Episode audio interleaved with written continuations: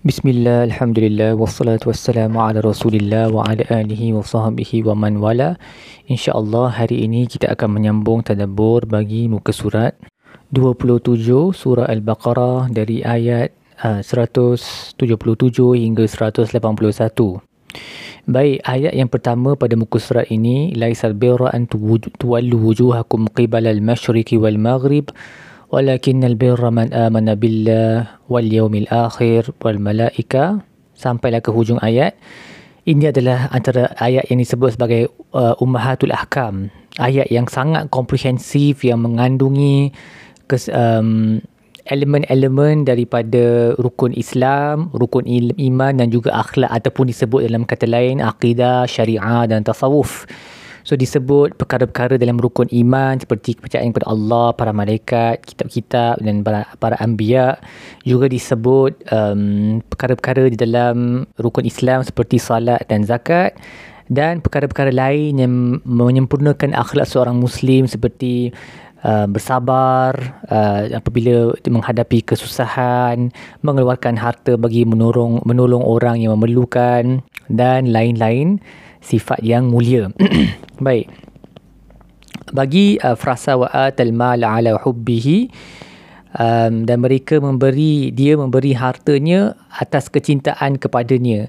Di dalam bahasa Arab uh, disebabkan um, pronoun tu ataupun kita kata kata ganti diri he tu dia boleh merujuk kepada uh, benda ataupun boleh merujuk kepada manusia maka ayat ni ditafsir dengan dua cara. Yang pertama wa atal mal ala hubbihi dia mengeluarkan hartanya atas cintakan hartanya ataupun dia mengeluarkan hartanya atas cinta kepada Allah. Jadi he tu boleh merujuk kepada dua-duanya.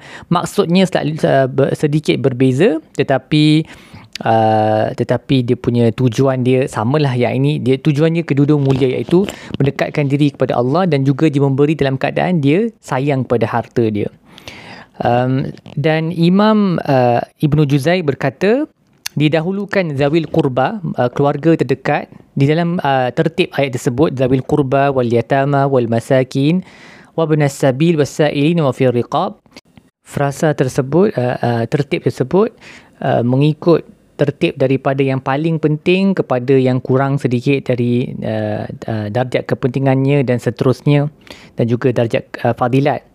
Jadi dimulakan dengan uh, zawil kurba iaitu keluarga terdekat kerana sedekah kepada keluarga terdekat merupakan sedekah dan juga uh, silah iaitu uh, menjalinkan hubungan. Dia dapat dua pahala sekali, pahala sedekah dan pahala menjalinkan hubungan. Um, dan ini lain daripada semua bahagian-bahagian yang dis, disebut selepas tu. Semua kategori yang disebut selepas itu tak dapat pahala menjalinkan hubungan silaturahim tu Uh, seterusnya disebut uh, anak yatim kerana mereka kecil dan sangat berhajat kepada bantuan. Kemudian uh, orang miskin kerana mereka juga berhajat. Kemudian wabni sabil iaitu uh, traveller lah, musafir. Um, tidak kira lah sama ada dia memerlukan ataupun tidak memerlukan.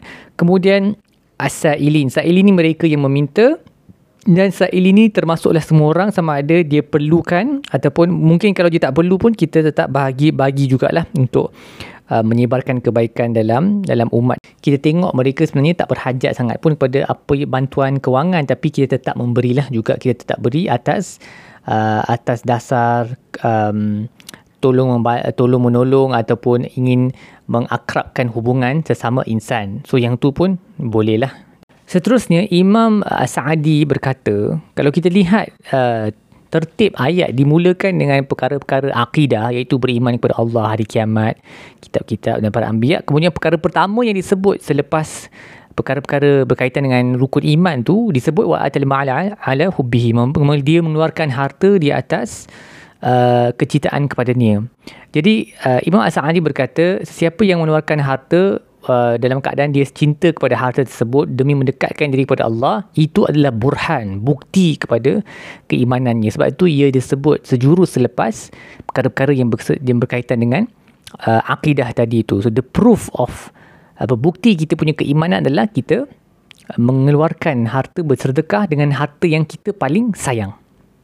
Uh, dan hadis Nabi SAW menyebut bahawa uh, mengeluarkan harta di atas kecintaan kepadanya um, bererti kita menyedekahkan harta menyedekahkan harta dalam keadaan kita sihat dan uh, kita sendiri berhajat kepada harta tersebut. Yang ini kita mengharapkan ke, uh, kekayaan uh, dan juga uh, takut kepada kemiskinan um, itu adalah antara contoh mengeluar, meng, apa, um, mengeluarkan harta ataupun menyedekahkan harta dalam keadaan kita suka kepada harta tersebut. Ataupun dia juga boleh bermaksud mereka yang mengeluarkan sedekah walaupun mereka sendiri berhajat kepada harta itu seperti orang miskin dan ini lebih afdal lah. Um, dan juga ia boleh membawa maksud mengeluarkan harta yang uh, yang yang dia suka, yang dia sendiri rasa dia sayang kat harta tu, mungkin sebuah kereta, mungkin sebuah baju yang bagi dia harta tu precious, uh, dia keluarkan harta tu, sedekahkan harta tu, ini semualah boleh uh, apa uh, ter, terangkum dalam maksud wa atal mala ala hubbihi dia mengeluarkan harta ke atas kecintaan kepadanya. Seterusnya Imam Ibnu Kathir berkata bagi ayat yang sama Uh, mereka yang mempunyai sifat-sifat yang disebutkan dalam ayat ini, mereka telah uh, membuktikan kebenaran iman mereka kerana uh, mereka telah merealisasikan iman di dalam hati dengan perkataan mereka dan juga perbuatan mereka. Maksudnya mereka uh, sadakulah, mereka telah membuktikan, uh, membenarkan iman dalam hati mereka dengan perbuatan dan perkataan, maka mereka lah mutakun sebab mereka takut kepada perkara yang haram dan mereka melakukan perkara-perkara ketaatan. Seterusnya Imam Al-Alusi berkata bagi ayat wasabiri frasa wasabirina fil ba'sa wal dharra wa hinal ba's um, ini adalah uh, turutan daripada kesabaran yang rendah kepada kesabaran yang tinggi. Al-ba's ba'sa bererti keadaan yang sempit kehadapan kemiskinan. Contohnya dharra adalah uh, kesakitan. Uh, al-ba's adalah um, peperangan. So walaupun bunyi dia lebih kurang sama dengan baksa, tapi bats tu lain daripada baksa. Bats adalah peperangan. Jadi Imam Al-Busi berkata kesabaran yang diperlukan untuk kesakitan, darrak tu lebih tinggi daripada kesakitan yang perlu dihadapi ketika miskin. Dan kesabaran ketika menghadapi peperangan itu pula lagi tinggi daripada kesabaran yang perlu dihadapi ketika keadaan sakit. Sebab tu urutannya sebegitu. Seterusnya Imam Ibn Kathir berkata bagi ayat faman baddalahu ba'da ma sami'ahu fa innama ismuhu 'ala alladhina yubaddiluna. Sesiapa yang menukar wasiat uh, dengan sengaja uh, sama ada menambahkan ataupun mengurangkan ataupun uh, automatically termasuk dalam ni orang yang menutup lah yang terus tak bagi tahu tentang wasiat tu dia menyorok sorokkan wasiat tu maka dosa kalau dan apabila wasiat tu telah terlaksana dengan dengan kesilapan-kesilapan akibat perbuatan khianat tu maka orang yang mewasiatkan tu dia tak berdosa yang berdosa adalah orang yang melakukan khianat ni dan orang yang mewasiatkan tu dia tetap betul lah dia dapat pahala juga. Uh, ulama berbeza pendapat tentang ayat ni. Ada yang berkata ayat ni telah pun dihazafkan oleh uh, ataupun dimansuhkan hukumnya dengan ayat miras dalam surah Al-Nisa uh, so, uh, apa ayat berkaitan faraid kan yang Allah sebut uh, siapa akan dapat bahagian apa. Tetapi ada yang berkata dua-dua ayat ni masih lagi muhkam masih boleh masih lagi boleh diguna pakai.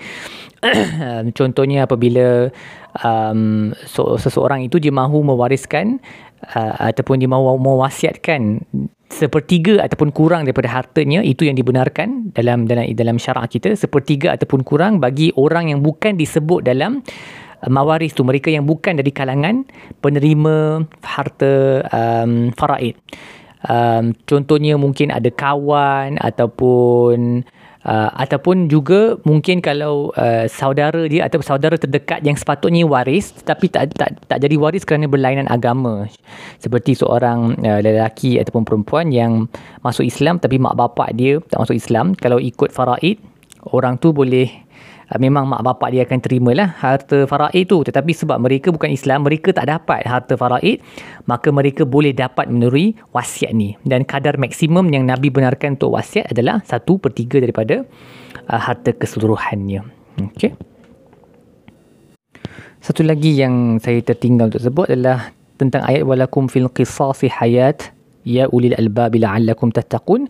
Dalam bagi kamu di dalam hukum hakam qisas tu ada kehidupan. Walaupun kisah tu bererti kalau orang mati kita bunuh balik. dan ada hukum diat sekali iaitu uh, blood money bayaran pampasan tetapi hukuman tu walaupun nampak keras dia mempunyai dia membawa kehidupan kenapa kerana ia uh, orang akan takut lah orang akan takut untuk bunuh-bunuh ni sebab dia tahu diri dia akan dibunuh. Juga kerana um, kalau ikut uh, adat Arab jahiliah kalau seorang lelaki membunuh lelaki daripada kabilah lain maka dia akan berlaku perangan di mana ramai orang lagi bila nak balas dendam tu dia akan balas dendam kat seluruh kabilah tu bukan dia seorang saja maka dengan kisah ni terhapus Arab apa adat jahiliah tu bila nak balas tu balas kepada orang itu sahaja yang terlibat dengan kematian itu sahaja ini lain daripada konspirasi lah. Kalau konspirasi tu contohnya ada sekumpulan uh, sekumpulan lelaki yang jahat yang berkonspirasi untuk membunuh seseorang dan hanya seorang sahaja yang melakukan aktiviti pembunuhan tu tetapi kerana mereka terlibat sekali dalam konspirasi tu mereka uh, boleh dijatuhkan hukuman kisas lah menurut ada perbincangan yang lebih detail tentang hal ini. Tetapi kalau orang tu memang innocent tak ada kaitan hanya semata-mata dia keluar ahli keluarga dia dia tak bolehlah dibunuh sebab tak ada kaitan dengan orang tu. Jadi kisah datang untuk menghapuskan perbuatan itu di mana orang lain yang tak ada kaitan dengan pembunuhan tu dibunuh hanya kerana mereka dari kabilah yang sama. Jadi sebab itu kisah itu membawa kehidupan kerana dia menghadkan siapa yang dibunuh dalam kes uh, berlaku pembunuhan Baik, apa yang kita boleh belajar daripada muka surat ini? Yang pertama, um, ingatlah bahawa seorang mukmin itu dia yang dia yang memenuhi uh, perjanjian. Um, janganlah jadi orang yang memecahkan amanah ataupun uh, tidak menepati janji kerana itu adalah sifat munafik. Jadilah orang yang memenuhi janji seperti dalam ayat wal mufu nabi ahdihim idza ahadu. Mereka memenuhi janji apabila mereka berjanji.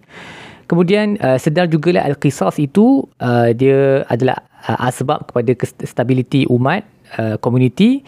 Jadi bila kita nak bercakap tentang uh, human rights contohnya kita kena pastikan benda yang kita sebut tu uh, apa hak-hak kemanusiaan ni dia tak tak terlalu diterpengaruh dengan unsur-unsur barat ataupun ideologi yang lain. Kita kena ikut apa yang Quran sebut. Allah lebih mengetahui apa yang sesuai untuk dilaksanakan di dalam satu-satu komuniti kerana dialah pencipta kita semua Kemudian satu lagi aplikasi yang kita lakukan boleh lakukan adalah letakkan satu jadual um, untuk uh, mengeluarkan uh, sedekah kita kepada ataupun sedekah ataupun hadiah lah kepada mana-mana.